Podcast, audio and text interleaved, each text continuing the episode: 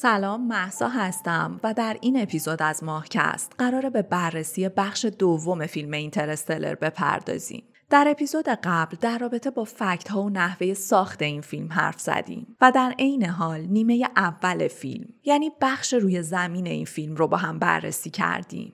اما در این اپیزود قرار همراه کوپر راهی این سفر فضایی بشیم و اتفاقاتی که در فضا در این فیلم رخ میده رو با هم بررسی کنیم. همچنان تاکید می‌کنم که این تحلیل یه تحلیل سینمایی نیست که یک تحلیل صرفا علمیه.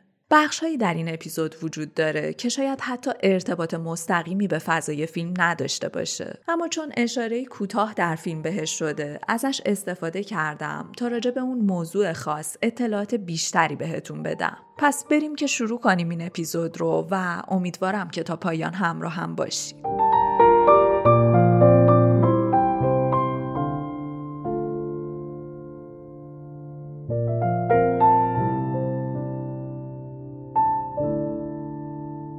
حامی این اپیزود از ماهکست فلایتیوه که مرجعی برای رزرو آنلاین بلیت هواپیما و هتل‌های داخلی و خارجی با کمترین قیمت و پشتیبانی کامله. فلایتیو سرویس جدیدی رو به خدمات خودش اضافه کرده و اون سرویس پرداخت اعتباری برای سفرهای خارجیه که با استفاده از این سرویس شما می‌تونید با قیمت روز پرواز خودتون رو خریداری کنید و فقط بخشی از مبلغ بلیت رو پرداخت کنید و مابقی مبلغ رو هم در روزهای باقی مونده تا پرواز پرداخت کنید. این قابلیت اولین سرویس پرداخت اعتباری سفره که بدون نیاز به اعتبار سنجی و ضمانت‌نامه بانکی در دسترسه. و این امکان رو میده که بدون نگرانی از موجودی حساب یا سقف برداشت بانکی سفر خودتون رو رزرو کنید. و در عین حال خیالتون هم از بابت نوسان قیمت ارز و تکمیل ظرفیت راحت باشه. برای اطلاعات بیشتر می‌تونید سری به وبسایت فلایتیو بزنید که لینک سایتشون رو در قسمت توضیحات پادکست پیدا می‌کنید.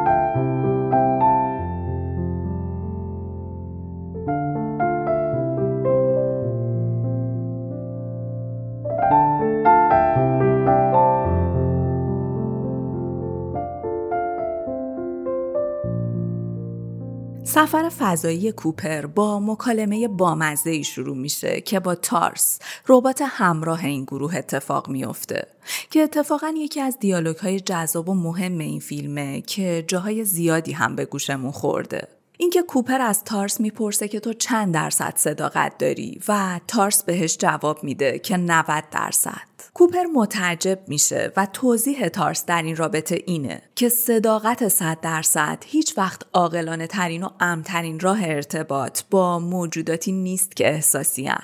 و این شاید یک مکالمه ساده خوشمزه به نظر بیاد که به همون یادآوری می‌کنه صداقت کامل نمی‌تونه در رابطه با ما انسانها درست کار کنه ما آدم ها موجودات احساسی هستیم و صداقت کامل یه وقتایی می‌تونه به شدت به این احساسات آسیب بزنه.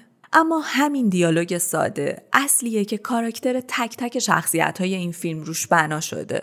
کوپر به دخترش دروغ گفت. راهی سفری شد که حتی از برگشتش مطمئن نبود. اما به دخترش دروغ گفت تا امیدوار نگهش داره. دکتر برند دروغ گفت. اون نقشه الف رو شکست خورده می‌دید و اساسا داشت به اجرای پلن بی فکر می‌کرد. اما به کوپر و دخترش دروغ گفت تا اونا رو راهی این سفر کنه تا احساسات انسانیشون مانع این سفر نشه. دکتر من دروغ گفت. اون سیاره که بهش سفر کرده بود جای مناسبی برای حیات نبود. اما اون برای نجات جون خودش دروغ گفت. و انگار این واقعیته. صداقت کامل در رابطه با موجوداتی که چیزی به نام احساس رو تجربه می‌کنن نمی‌تونه کار کنه. توی فیلم ما وسیله رو دیدیم که حالت چرخشی و دایره ای داشت که میچرخید و جاذبه رو برای فضاپیما شبیه سازی می‌کرد. یه خورده راجع به این موضوع توضیح بدم که اصلا جاذبه چطور با این سیستم ایجاد میشه. علم پشت این سیستم و فضاپیمای در حال گردش در واقع ایده کیپتورن بود. همون فیزیکدان برنده جایزه نوبل که به عنوان مشاور در کنار کریستوفر نولان برای ساخت مبتنی بر علم این فیلم در کنار این گروه قرار گرفت. اتفاقی که با این سیستم برای فضاپیما میفته ایجاد نیروی گریز از مرکزه مثالش هم همون موتور سوارایی که روی دیوار روی دیوارهای مرگ به حرکت در میان و چون با سرعت مناسبی میچرخن به سمت پایین سقوط نمی‌کنن. همین نوع چرخش و استفاده از نیروی گریز از مرکز گرانش زمین رو برای فضانوردان شبیه سازی می‌کنه. این فقط یه توضیح کوتاه بود. برای اینکه بدونید اون دایره چرخانی که کوپر فضاپیما رو بهش وصل می کرد و بعد با چرخش این دستگاه گرانش ایجاد می شد چطور کار می کرد.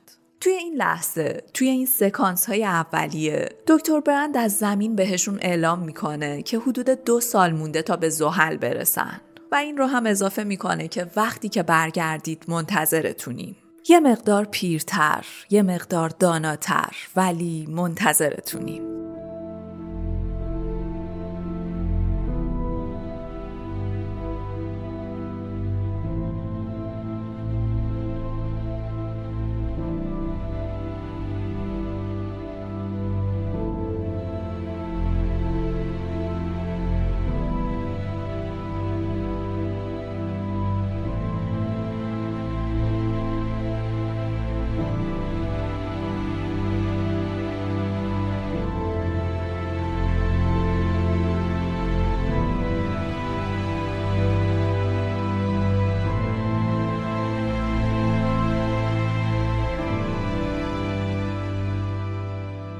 می‌خوام براتون اون شعر یا در واقع مونولوگی رو بخونم که دکتر برند برای اولین بار در فیلم خوند. به آرامی به آن شب به خیر نرو. پیری باید نابود شود.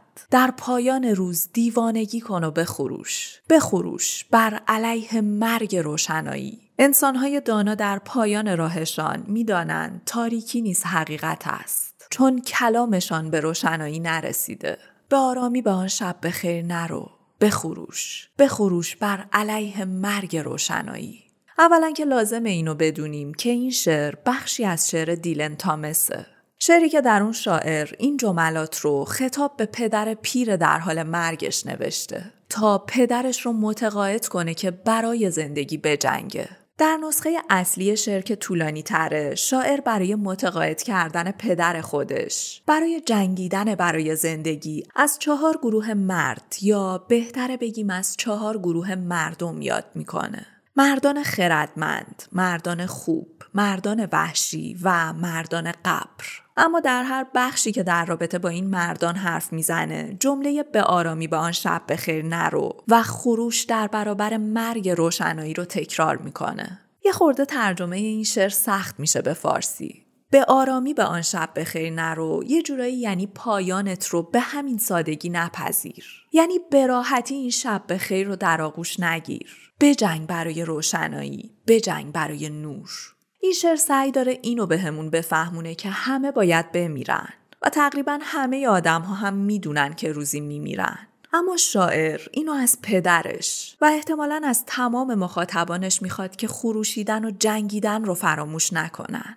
اون خشم در برابر مرگ نور رو فراموش نکنن که در واقع نمادی از مبارزه با تمام اونچه که در توانمونه برای ادامه دادن و زندگی این جملات هم خلاصه تمام مفاهیمیه که در این فیلم بهش پرداخته شد. این شعر توسط دکتر برند خونده شد. کسی که نابودی خودش رو تمام مردم زمین رو بدیهی می‌دونست. اما به آخرین تلاشی که ممکن بود هم چنگ زد.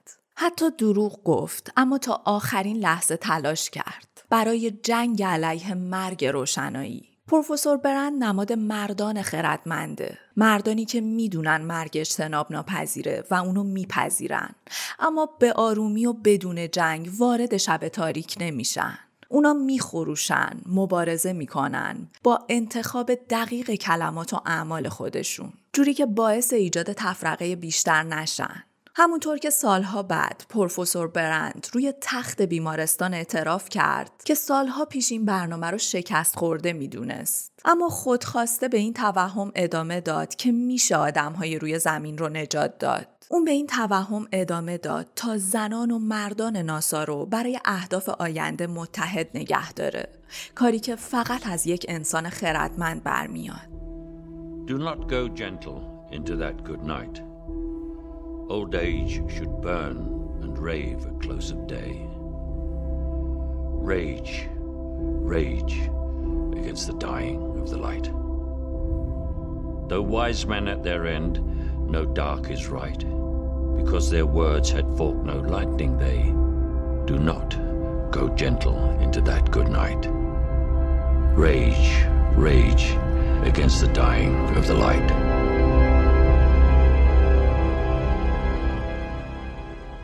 گروه بعدی که در نسخه اصلی این شعر مورد خطاب قرار می گیرن مردان خوب هستند. که به نظر میاد نماینده این گروه در فیلم کوپره. کوپر به عنوان کشاورزی که پدر مسئولیت پذیر دو فرزنده. مرد خوبی که برای زندگی، برای زندگی فرزندانش شروع به جنگیدن کرد. حتی به این قیمت که فرزند خودش رو تنها عشق زندگی خودش رو ترک کنه ولی بجنگه برای نجات زندگیش. گروه بعدی مورد خطاب این شعر گروه مردان وحشیه که به نظر میاد مثلا فردی مثل پسر کوپر رو می‌تونیم نماینده این گروه در نظر بگیریم. مردان وحشی که خوشی های ظاهری زندگی اونا رو کور و کر می‌کنه. تا جایی که خیلی دیر متوجه مرگ میشن. زمانی که کار از کار گذشته. پسر کوپر ازدواج کرد. بچه دار شد. انگاری جدا بود از دنیای کوپر و مورف اون توی جهان خودش غرق بود. بدون دغدغه و انگار اصلا متوجه این نبود که جهان اطرافش داره با چه سرعتی تغییر می‌کنه. تام حتی زمانی که اولین پسر خودش رو به خاطر بیماری ریوی از دست داد. بیماری ریوی که حاصل تغییرات و اتفاقاتی بود که در زمین در حال رخ دادن بود. باز هم اصرار داشت که توی مزرعه بمونه و به زندگی ساده خودش ادامه بده. اما در نهایت می‌بینیم که تام هم به حرف خواهر خودش گوش میده و برای زنده موندن میجنگه. و در نهایت برسیم به گروه چهارم که در این شعر به عنوان مردان قبر مورد خطاب قرار می‌گیرن. انگار نماینده این گروه دکتر من بود. کسی که توی سیاره‌ای که بهش سفر کرده بود گیر افتاده بود. سیاره‌ای که برای زندگی انسانها مناسب نبود. و همین هم باعث شده بود که دکتر من فقط دو راه پیش رو داشته باشه.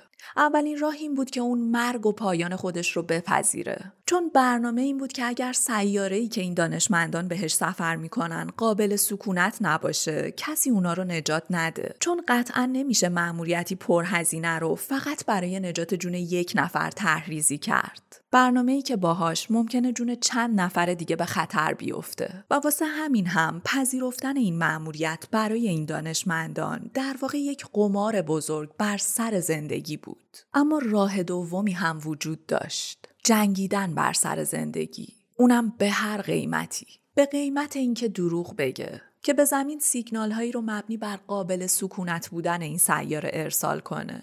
دروغ بگه تا زندگی خودش رو نجات بده تا گروه بعدی آدم ها رو به این سیاره بکشونه. دکتر من روی زمین روی زندگی خودش قمار کرد. به نظر شجاعانه. اما وقتی به اون سیاره رسید و با مرگ رو در رو شد وقتی مرگ رو به چشم دید برای زنده موندن جنگید. انگار این قصه همه ما آدم هاست. به نظرم توی زندگی آدم هایی که با مرگ مواجه شدن اونایی که مرگ رو به چشم دیدن معنای زندگی رو ارزش زندگی رو بیشتر درک می‌کنن. اونی که تا پای چوبه دار رفته اما اعدام نشده. اونی که با یه بیماری درگیر بوده و باور داشته که کارش تمومه اما نجات پیدا کرده. فکر می‌کنم این آدما نسبت به ماها ارزش زندگی رو بیشتر درک می‌کنن. ارزش زندگی رو بیشتر درک می‌کنن و بیشتر براش میجنگن. کاری که دکتر من انجام داد.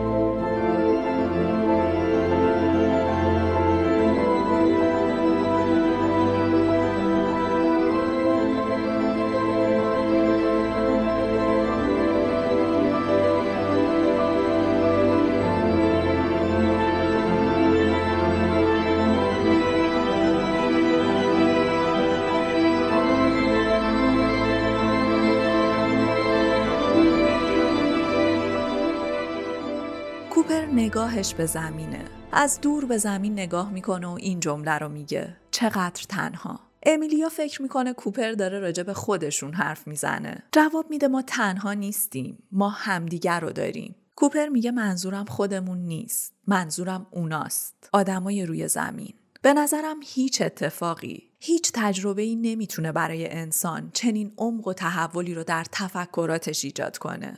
جز اینکه یه آدم این شانس رو داشته باشه از زمین خارج بشه و از دور بهش نگاه کنه. شانس تجربه این اتفاق در زندگی برای اکثریت آدم ها وجود نداره. آدم های کمی این شانس رو دارن که بتونن این اتفاق رو تجربه کنن. اما تجربه این لحظه اونقدر تاثیر عمیق و شگفتانگیزی رو روی باور انسان داره که حتی در دنیای روانشناسی براش اسم انتخاب شده و توضیح داره. این اثر رو بهش میگیم اثر نمای کلی. که یک تغییر شناختی بزرگ و ناگهانی رو برای هر انسانی رقم می‌زنه. اثر نمای کلی که توسط فرانک وایت در سال 1987 ابدا شد احساسات و احوالات آدم ها رو زمان تجربه واقعی نگاه به زمین از دور توصیف می‌کنه شاید بزرگترین و مهمترین چیزی که توی این تجربه تاثیر عمیقی رو روی ذهن یک انسان می‌ذاره و یه جورایی تمام باورهاش رو دگرگون می‌کنه اینه که با نگاه کردن به زمین از دور با تمام وجود متوجه این میشیم که هیچ مرزی روی سیاره ما وجود نداره. زمین یک سرزمین یک پارچه است. سرزمینی بدون مرز که میزبان حیات و موجوداتشه. زمینی که حیات رو بغل کرده و ازش حفاظت می‌کنه. هرچند که این حیات نسبت بهش خیلی بیمعرفت بوده. روی زمین مرزی وجود نداره. تمام ایده ها و مفاهیمی که ما را از هم جدا کرده فقط و فقط حاصل ذهن انسانه. و وقتی تو در فضا هستی و از دور به زمین نگاه می‌کنی تمام این مرزها شروع به محو شدن می‌کنن. توی این لحظه تو سیاره ای رو می‌بینی در گوشه ای دور افتاده از فضا در عمق سیاهی و تاریکی فضا که تنهاست که به شدت آسیب پذیره اما سخاوتمندانه حیات خودش رو بغل کرده. یه عکس معروف داره مأموریت آپولو 8 که من این عکس رو در قسمت توضیحات پادکست می‌ذارم براتون. این مأموریت در واقع اولین مأموریت فضانوردان برای رسیدن و رفتن به پشت ماه بود. توی این مأموریت اتفاقی که افتاد این بود که برای مدت کوتاهی ارتباط فضانوردان با زمین قطع شد. اما وقتی فضاپیما دوباره از پشت ماه بیرون اومد کم کم زمین شروع به دیده شدن کرد. این صحنه یه جورایی شبیه به طلوع زمین از افق ماه بود. صحنه که فضانوردان در اون زمین رو سیاره دور شکننده و آبی دیدن. که توی فضا معلق بود. این آدم ها برای اولین بار جهان ما رو با نگاه جدیدی دیدن و احساسی که تجربه کردن فراتر از نفسگیر بود. سه فضانورد در اون پرواز بودن. فرانک بورمن، جیم لاول و بیل آندرس. آندرس برای توصیف این تجربه گفت ما این همه راه رو برای کشف ماه سفر کردیم اما چیزی که مهمتره اینه که ما زمین رو کشف کردیم برمن فرمانده این مأموریت این تجربه رو اینطور توصیف می‌کنه که زمانی که در نهایت به ماه می‌روید و به زمین نگاه می‌کنید همه آن تفاوتها و ویژگی های ملی گرایانه به خوبی با هم ترکیب می‌شوند و شما را به این مفهوم میرسانند که شاید واقعا یک جهان وجود دارد. و ما با این تجربه یاد می‌گیریم شبیه به افراد شایسته با هم و در کنار هم زندگی کنیم. وقتی خودتان به فضا سفر می کنید تغییرات زیادی در دیدگاه شما رخ می دهد. پس از پرتاب احساس می کنید که با نیرویی که به طور قابل توجهی از گرانش زمین بیشتر است به سمت بالا شتاب می گیرید. همانطور که بالا و بالاتر می روید رنگ آسمان شروع به محو شدن می کند. از فیروزهی به آبی و در نهایت به سیاهی عمیق و تیره. تیره تر از هر سیاهی که با دیدن آسمان شب تجربه کرده اید. در بالای جو زمین هر ستاره یک نقطه نورانی ثابت است. ستاره ها دیگر چشمک نمی‌زنند. و بعد همانطور که توسط افراد بسیار زیادی توصیف شده شما آن را می‌بینید. زمین. شما به گذشته نگاه می کنید که از کجا آمده اید؟ به سیاره زمین. و این چشمانداز بزرگ از سیاره مادری را دریافت می کنید. شما شاهد جوی نازک با انبوهی از ابرهای همیشه در حال تغییر هستید. بر فراز اقیانوس های آبی و توده های خشکی تیره تر. در این لحظه می‌دانید که هر چیزی که در جهان ما اتفاق می افتد چقدر به محیط وابسته است و چقدر کمیاب و ارزشمند. مهمتر از همه شما به طور همزمان هم بی اهمیتی و هم اهمیت وجود خود را احساس می کنید. مکانها و ویژگی های سیاره ما و همچنین آگاهی به حیاتی که در لایه های پایین تر به وقوع می پیوندد ممکن است واقعا در تمام کیهان منحصر به فرد باشد. و در این لحظه یک احساس فوریتی در شما ایجاد می شود. اینکه مراقبت از زمین را همین الان شروع کنیم. در سال 1961 یعنی 62 سال پیش یوری گاگارین اولین انسانی بود که به فضا سفر کرد. وقتی که برگشت همه انتظار داشتن پیامی رو که میده حاوی محتوایی بر تبلیغات اتحاد جماهیر شوروی باشه. اما تنها چیزی که ازش شنیده شد یادآوری زیبایی زمین و احساسات درونی خودش بود. اون گفت در حال چرخش به دور زمین در سفینه فضایی دیدم که سیاره ما چقدر زیباست. مردم بیایید این زیبایی را حفظ کنیم و افزایش دهیم نه اینکه آن را از بین ببریم. عکسی از نیل آرمسترانگ وجود داره. عکسی که در اون چشماش خیس از اشکه. این عکس مربوط به زمانیه که آرمسترانگ اولین قدم های تاریخی خودش رو روی سطح ماه برداشت. لحظه ای که خودشون رو اینطور به یاد میاره. ناگهان به ذهنم رسید که آن نخود کوچک زیبا و آبی زمین است. شستم را بالا آوردم و یک چشمم را بستم و شستم سیاره زمین را پاک کرد. احساس بزرگی نمی کردم. در عوض احساس می کردم خیلی خیلی کوچیکم.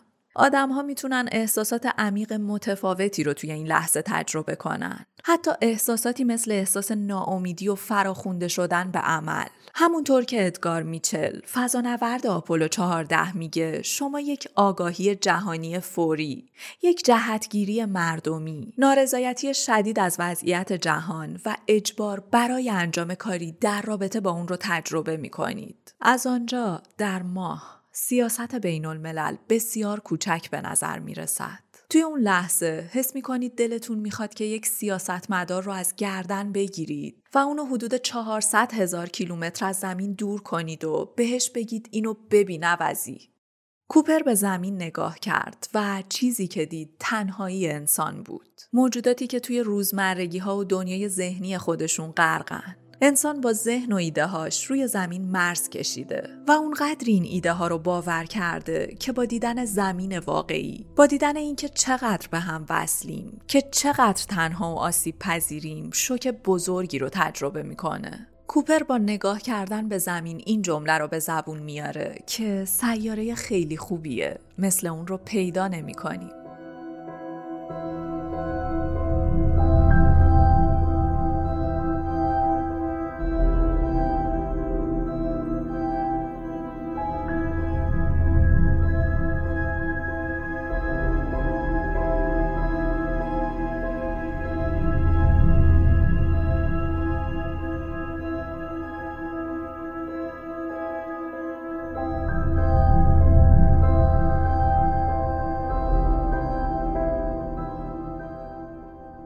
دیالوگ همینجوری بدون توضیح براتون بخونم. یه جای امیلیا به کوپر هشدار میده که اونجا با وقایع عجیبی روبرو میشیم. شاید مرگ اما از شرارت خبری نیست. کوپر در جواب میگه فکر نمی کنی طبیعت بتونه شرور باشه و جواب امیلیا اینه که نه مهیب ترسناک اما شرور نه مگه یه شیر به خاطر اینکه یه آهو رو تیکه تیکه می‌کنه شرور محسوب میشه سکانس مهم بعدی رفتن به درون کرمچاله است که من داستان و توضیح کرمچاله به روایت این فیلم رو در اپیزود اول براتون توضیح دادم. اما نکته مهم این سکانس و عبور از کرمچاله اون تماس دست امیلیا با چیزی بود که ازش به عنوان اولین ملاقات یاد شد. و احتمالا که توی اون لحظه منظور از این اولین ملاقات اولین تماس مستقیم با بیگانگان و فرازمینی ها بود. اما در پایان بندی فیلم می‌فهمیم که این اولین تماس نه تماسی مستقیم با بیگانگان که تماسی با کوپر بود. کوپری که از آینده داشت به این لحظه گذشته نگاه می‌کرد یک تماس کاملا انسانی فراتر از ابعاد فضا زمان اما می‌خوام از سیاراتی براتون حرف بزنم که توی این فیلم باهاشون سر و کار داشتیم. نکته مهم اینجاست که این سیارات سیاراتی خیالی هستن و وجود خارجی ندارن. سیاره مهم ما سیاره میلره. سیاره در اطراف سیاهچاله گارگنچوا. اسم این سیاره هم از اسم لورا میلر گرفته شده. دانشمندی که به این سیاره سفر کرد تا زیست پذیر بودنش رو تایید یا تکذیب کنه. که در نهایت هم سیگنال هایی رو مبنی بر مساعد بودن شرایط حیات این سیاره به زمین فرستاد که ناسا برای انتقال حیات به این سیاره برنامه ریزی کنه. سیاره میلر همون دنیای آبی معروف فیلم اینترستلره. سیاره ای که به نظر میاد با اقیانوسی به ظاهر بی پایان و کم عمق پوشیده شده. گرانش این سیاره حدود 130 درصد گرانش زمین توصیف شده و همین هم باعث میشه که فضانوردانی که روی سطحش حرکت می‌کنن با کمی مشکل و به سختی راه برن. محاسبات نشون میدن که یک ساعت حضور در سیاره میلر با هفت سال زندگی روی زمین برابری می‌کنه. دلیلش رو در اپیزود قبل توضیح دادم. هرچقدر که گرانش یک سیاره بیشتر باشه، زمان درش کنتر میگذره و گرانش بیشتر سیاره میلر نسبت به زمین باعث شده هر ساعت حضور در این سیاره معادل هفت سال زمینی باشه و بخش زیادی از این جاذبه هم به دلیل نزدیک بودن به سیاه چاله است. لورا میلر اطلاعات زیادی از اون سیاره بهمون به نداده. فقط گفته که آب هست. و خب این برای انسانی که در جستجوی حیات بسیار امیدوار کننده است. پس تصمیم بر این میشه که برای اولین مقصد به سیاره دکتر میلر سر بزنن. چون داده های دکتر میلر به ظاهر امیدوار کننده تره. کوپر این تصمیم سخت رو می‌گیره که قدم روی سیاره‌ای بذاره که هر ساعتش معادل هفت سال زمینیه. سالهایی رو که براحتی می‌تونه در رابطه با دخترش از دست بده. این تصمیم تصمیم سختیه اما کوپر انجامش میده چون تمام خواستش اینه که دخترش رو نجات بده. داستان فرود روی سیاره میلر و قدم گذاشتن روی اون سیاره آبی رو هم می‌دونیم. در رابطه با این سیاره همه چیز خوب و بینقص به نظر می رسید. به نظر میاد که آب مایه حیات توی این سیاره به وفور وجود داره. چون حقیقت این بود که دکتر میلر بعد از فرود خودش روی این سیاره با یک موج سهمگین از بین رفته.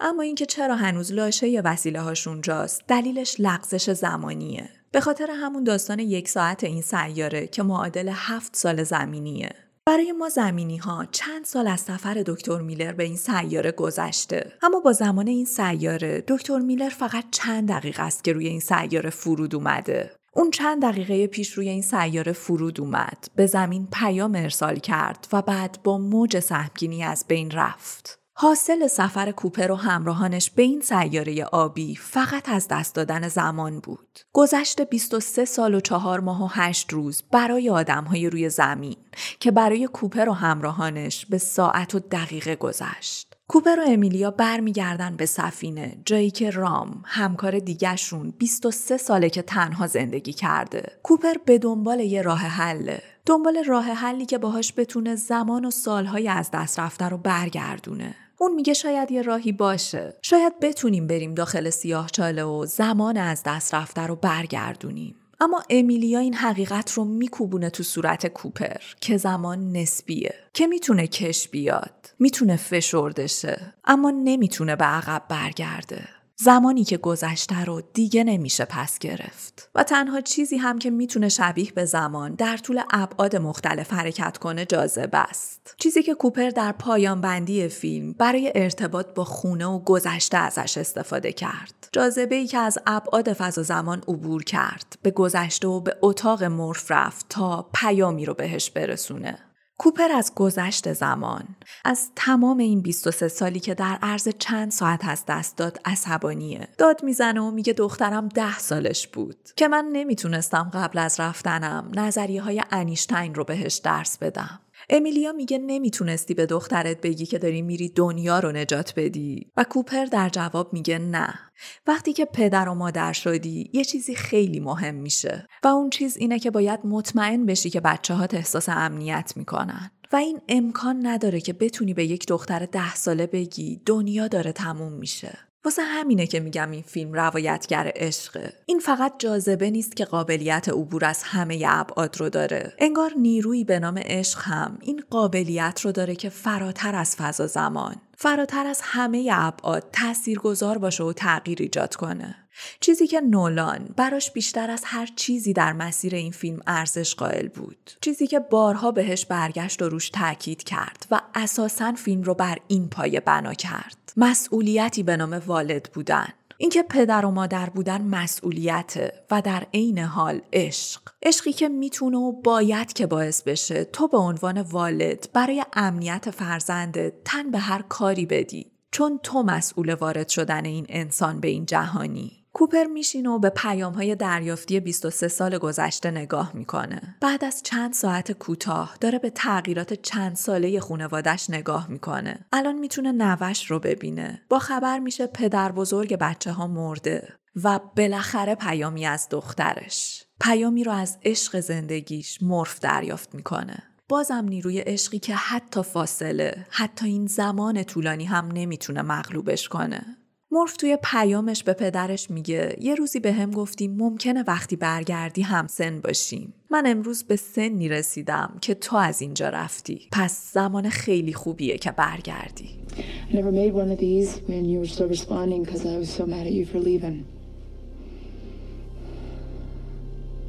And then when you went quiet, it seemed like I should live with that decision, and I have.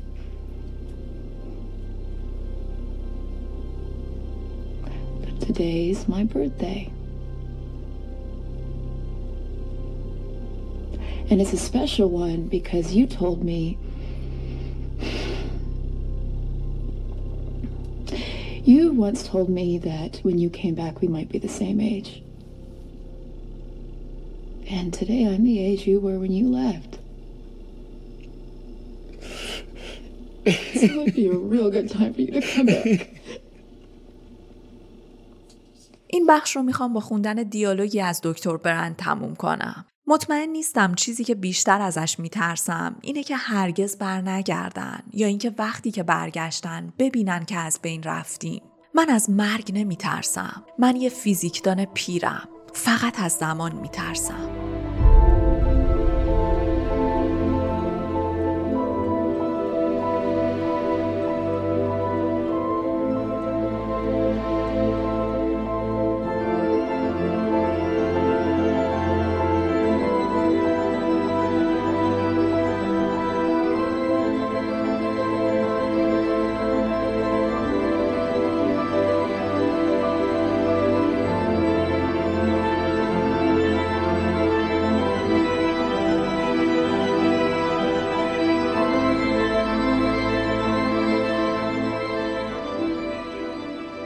دوراهی و انتخاب مهم که در فیلم باهاش مواجه بودیم انتخاب بین رفتن به سیاره دکتر من یا سیاره ادمونز بود. می‌دونیم که گویا امیلیا عاشق ادمونز بود و برای همین هم اصرار و میل بیشتری داشت به اینکه سیاره بعدی که تنها انتخابشونه سیاره باشه که ادمونز یعنی عشقشون جاست امیلیا ترسی از اعتراف به این موضوع نداره. کوپر میگه تو یه دانشمندی و احتمالا منظورش اینه چون دانشمندی باید عاقلانه تر رفتار کنی. اما امیلیا در جواب میگه من یه دانشمندم.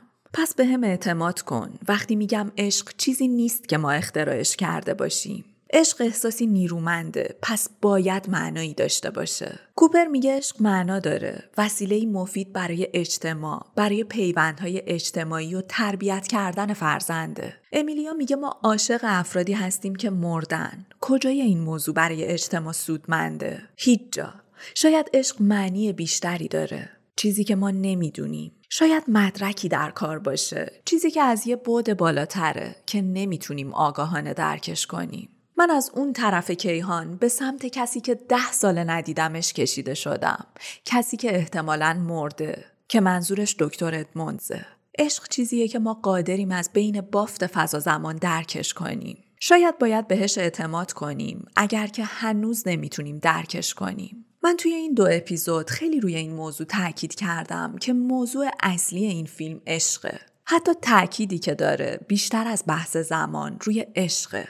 نیرویی که قابلیت این رو داره از ابعاد فضا زمان عبور کنه. نولان سعی کرد در قالب یک فضای علمی جدی با محوریت زمان از انسانی ترین حال ممکن از عمیق ترین حالت انسانی ما انسان ها یعنی عشق حرف بزنه. نیرویی که می‌تونه بعد ده سال دوری آدمی رو از اون سر کهکشان دنبال کسی که دوستش داره بکشونه. نیرویی که می‌تونه پدری رو از فرزندش از عشقش جدا کنه چون اون پدر به خاطر همین نیروی عجیب حاضر درد بکشه. حاضر زجر بکشه از قهر و دوری فرزندش ولی فقط کاری کنه که اونو نجات بده. نیروی عشق چیزی نیست که بتونیم در کیهان پیداش کنیم. نیروی عشق یه حال انسانیه. یه نیروی درونی مختص به انسانه. اما انگار قدرتش از هر نیرویی در کیهان عظیم تره. حداقل برای انسانی که این احساس رو در خودش تجربه می‌کنه.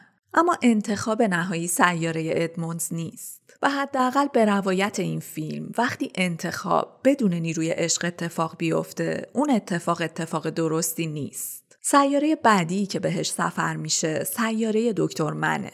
سیاره که به ظاهر همه چیزش درسته اما می‌دونیم که واقعیتش این نیست. دکتر من دروغ گفت. سیگنال مثبت دروغین رو به زمین ارسال کرد چون داشت برای زندگی و زنده موندن می جنگید. میشه براحتی به دکتر من به عنوان یک کاراکتر منفی و سیاه نگاه کرد. اما واقعیت ماجرا اینه که ما داریم به عادی ترین احوالات انسانی نگاه می‌کنیم. انسانی که در مواجهه با مرگ داره برای زنده موندن و زندگی تقلا می‌کنه. به هر قیمتی. حتی اینم به نوعی عشقه.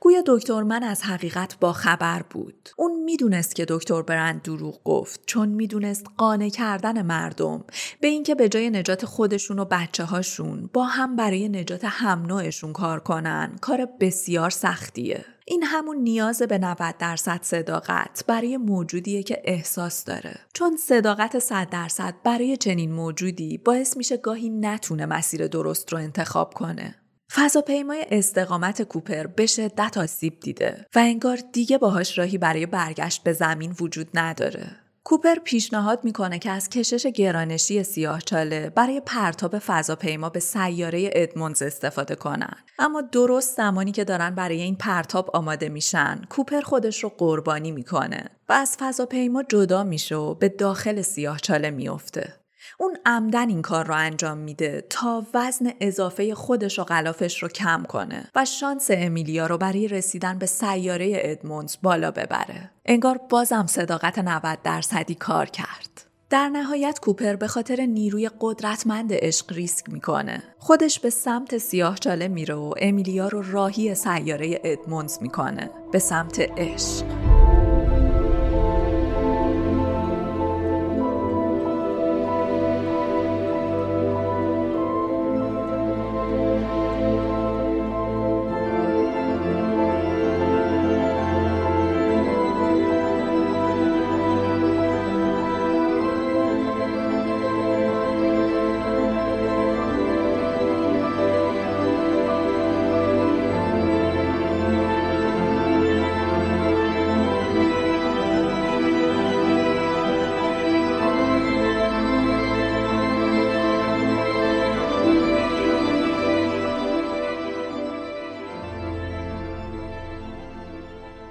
در نهایت می‌خوام برسم به پایان بندی فیلم. کوپر راهی چاله میشه. به نقطه تکینگی می‌رسه. توی اون فضا می‌تونه اتاق مورف رو در زمانهای مختلف ببینه. زمانهایی از گذشته و حال که به صورت همزمان وجود دارن و به صورت همزمان قابل دسترسن. جایی که انگار زمان به طور غیر خطی قابل دسترسه. ما داریم اینجا از آینده ای حرف می‌زنیم که قابلیت تغییر گذشته رو داره. در ابتدای این فیلم که ما هنوز پامون روی زمین بود و در خونه کوپر سکانس ها رو دنبال می کردیم زمان حال و آینده با هم ترکیب شدن. کوپر از آینده از عمق سیاه چاله داشت برای دخترش پیام میفرستاد. با استفاده از جاذبه و ایجاد کدهای binary. اما الان در پایان فیلم کوپر داره در زمان حال به اون گذشته پیام میفرسته چنین پیچیدگی دیوونه کننده ای در زمان زمان در واقع خط نیست. گذشته، حال، آینده به صورت همزمان وجود دارن. روی هم تأثیر می‌ذارن و می‌تونن همو تغییر بدن. زمان خط نیست و این ماییم که به عنوان انسان برای دسترسی بهش محدودیت های خاص خودمون رو داریم. کوپر در زمان حال پشت کتابخونه اتاق مورف داره با گذشته ارتباط برقرار می‌کنه. ابتدا و انتهای این فیلم به هم گره خوردن در یک لحظه اتفاق افتادن و این دیوونه کننده است ما در این فیلم گذشته و حال و آینده رو در یک لحظه داریم. کوپر از پشت کتابخونه داره اسم مورف رو فریاد می‌زنه با نیروی عشق چیزی که فراتر از ابعاد فضا زمانه. اولش سعی می‌کنه خود گذشتش رو از رفتن به این مأموریت منصرف کنه. وقتی خودش رو می‌بینه داد می‌زنه نرو احمق میگه بمون اما تارس شروع به توضیح دادن می‌کنه. میگه اونا فضای سبودی رو داخل فضای پنج بودی ساختن که آدمها بتونن درکش کنن. اینجا قلمروییه که در اون گرانش توانایی فراتر رفتن از زمان رو داره و امکان برقراری ارتباط با نقاط مختلف زمان رو برامون فراهم می‌کنه. کوپر اینجا متوجه ماجرا میشه که در واقع اونایی وجود نداره. بیگانگانی توی این ماجرا وجود نداشتن چون این ماجرا ماجرای خود انسانها بود. انسانهای آینده ای که توانایی دسترسی به فضا زمان نامحدود رو به دست آوردن. و حالا دارن ازش استفاده می‌کنن برای نجات آدمهای زمین که واسطه این کار هم کوپر بود. کوپر اینجا متوجه میشه که این یه تلاشه. تلاشی برای حفظ نجات جون انسانهای روی زمین. و واسه همین هم دیگه برای منصرف کردن نسخه گذشته خودش تقلا نمی‌کنه. اون از جاذبه برای فرستادن پیام خودش بین ابعاد فضا زمان استفاده می‌کنه و البته که نیروی عشق. کوپر میگه اونا ما رو برای عوض کردن گذشته نیاوردن اینجا. اصلا اونا ما رو نیاوردن اینجا. ما خودمون خودمون رو آوردیم. تمام این اتفاقات تو اتاق خواب یک دختر بچه هر لحظه یک پیچیده بینهایته. اونا به فضا زمان نامحدودی دسترسی دارن اما نمی‌تونن محل مشخصی رو توی زمان پیدا کنن. اونا نمی‌تونن ارتباط برقرار کنن و واسه همینه که من اینجام.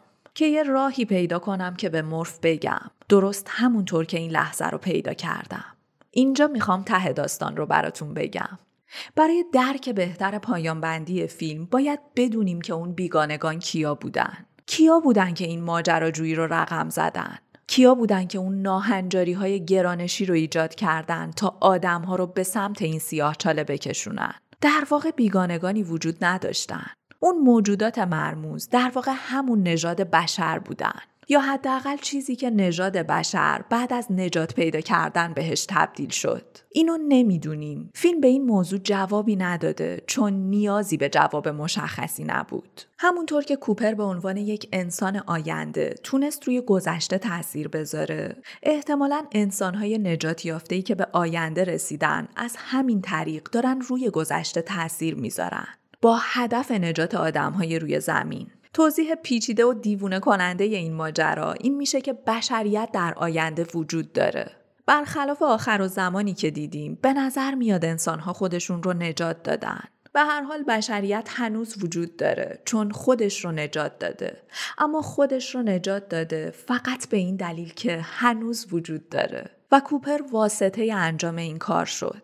به این نقطه رسید تا از یک کشاورز ساده و خلبان بازنشسته ناسا تبدیل شه به آدمی که تو دل یه سیاه چاله وسط یک فضای پنج بعدی گیر کرده. اما حامل پیام مهمی برای دخترش و انسانهای زمینه. پیامی که پلن A رو عملی می‌کنه. حل معمای دکتر برند. معمایی که از حلش ناامید بود و اون نجات جون انسانهای روی زمین بود. کوپر اطلاعات رو از طریق اقربه ثانیه شمار ساعت مچی رمزگذاری می‌کنه. ساعتی که روی کتابخونه بود. تارس ازش می‌پرسه اگه مورف به اون ساعت برنگرده چی؟ کوپر میگه برمیگرده. تارس میگه از کجا می‌دونی؟ و کوپر میگه چون من اون ساعت رو بهش دادم.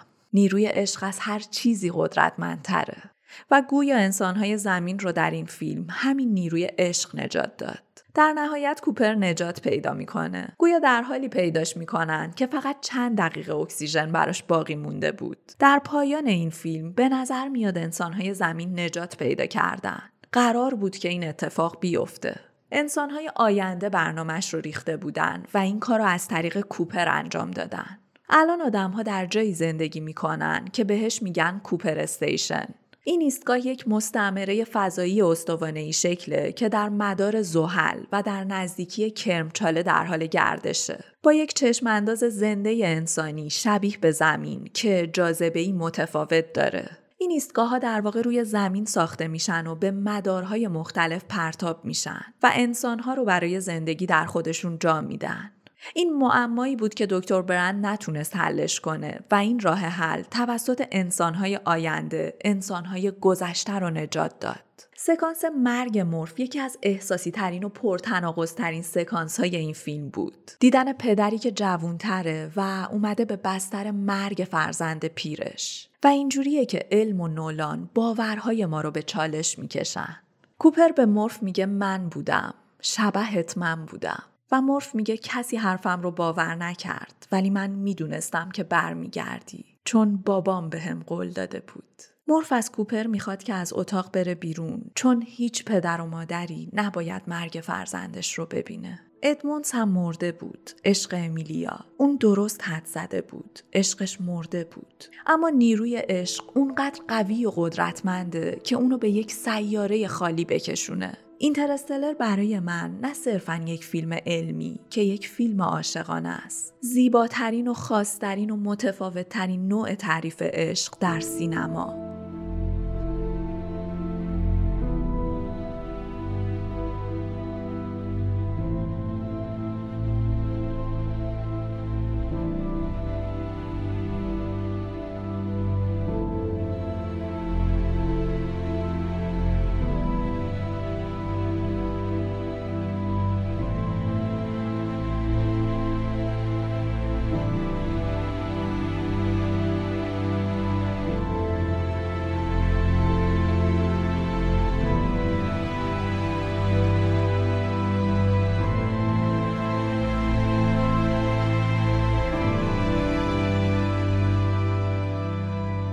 رسیدیم به پایان فیلم اما می‌خوام براتون گردونم به سکانس ابتدایی فیلم. راهی جز این نداریم. این کاریه که نولان با همون می‌کنه. نولان از ماهیت واقعی زمان استفاده کرد. زمانی که به صورت خطی پیش نمیره. زمانی که ما به عنوان انسان به صورت خطی درکش می‌کنیم. اما تعریف ماهیت واقعی زمان اینه که گذشته و حال و آینده به صورت همزمان وجود دارن. و ما فقط این توانایی رو داریم که لحظه حال رو مال خودمون کنیم. که حتی اونقدر در برابر زمان ناتوانیم که نمی‌تونیم لحظه حال رو مال خودمون کنیم. همین الان سعی کنید لحظه حال رو پیدا کنید و بگیریدش. نمی‌تونید چون تبدیل به گذشته میشه. حتی حالی هم وجود نداره.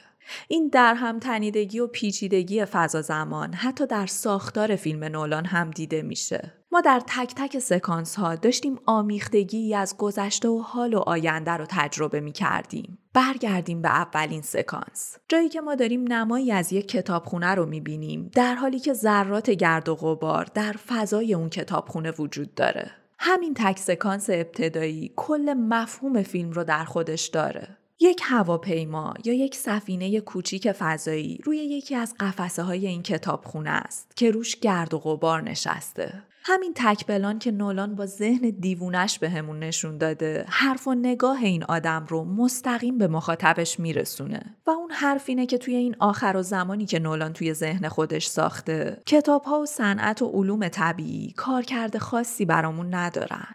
این غیر قابل انکاره که کوپر با همین دانشی که از کتاب ها بیرون اومد با همین علم و صنعتی که ازش استفاده کرد تا از زمین بره وارد این ماجراجویی برای نجات جون انسان ها شد. اما در حقیقت توی این داستان اون چیزی که آدم ها رو نجات داد نیروی قدرتمند عشق بود عشقی که باعث شد کوپر دختر خودش رو رها کنه تا نجاتش بده. عشق مورف به پدرش که توی لحظه آخر باعث شد برگرده به کتابخونه و اون ساعت مچی رو برداره. ساعتی که راهکار نجات انسانها توش رمزگذاری شده بود. عشق امیلیا به ادموندز که باعث شد از اون سر کیهان سفر کنه. به خاطر کسی که ده سال ازش دوره و حتی ممکنه امروز مرده باشه. توی این فیلم نه علم و کتاب که نیروی عشق بود که آدمها رو نجات داد. هرچند که به عنوان یک آدم علمگرا همیشه اینو میگم که عشق چیزی جز بالا و پایین شدن هورمون‌های بدن نیست. و همیشه هم آدمها این جمله رو به نوعی توهین به ساحت مقدس عشق قلمداد می‌کنن. اما این واقعیت که عشق چیزی جز بالا و پایین شدن هورمون‌های بدن نیست چیزی از ارزشهاش کم نمی‌کنه.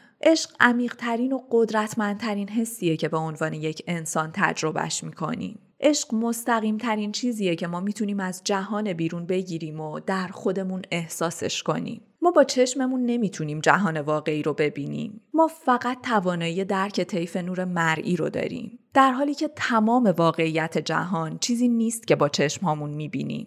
ما فقط توانایی شنیدن فرکانس های خاصی از صدا رو داریم اما تمام صداهای جهان رو نمیشنویم. حواس ما حواس کاملی نیستن.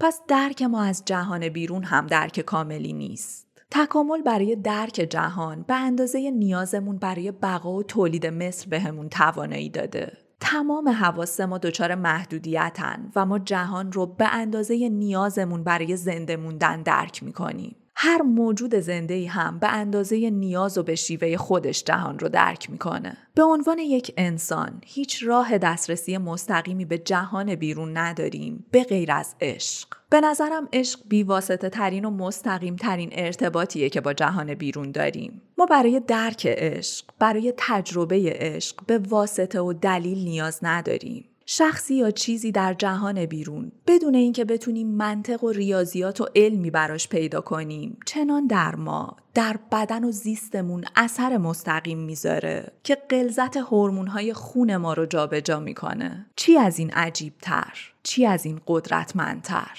عشق بیواسطه ترین راه ارتباط ما با جهان بیرون از خودمونه. و در مقابل تمام تعاریف عمیق ادبی از عشق به نظرم این تعریف تعریف برنده عشقه نولان روی عمیقترین احساس انسانی دست گذاشت تا آدمهای آخر و زمان خودش را نجات بده. باهاش موافقم. به نظرم توی آخر و زمانی که دیگه کتاب ها و علم و صنعت راه نجاتمون نباشن تنها چیزی که واسه نجات می‌تونیم بهش چنگ بندازیم نیروی عمیق و قدرتمند عشقه. نیرویی که فراتر از فضا زمان کار می‌کنه. مهم نیست که کجا باشی مهم نیست که چقدر زمان گذشته. چون فراتر از فضا زمان عشق همیشه کار می‌کنه.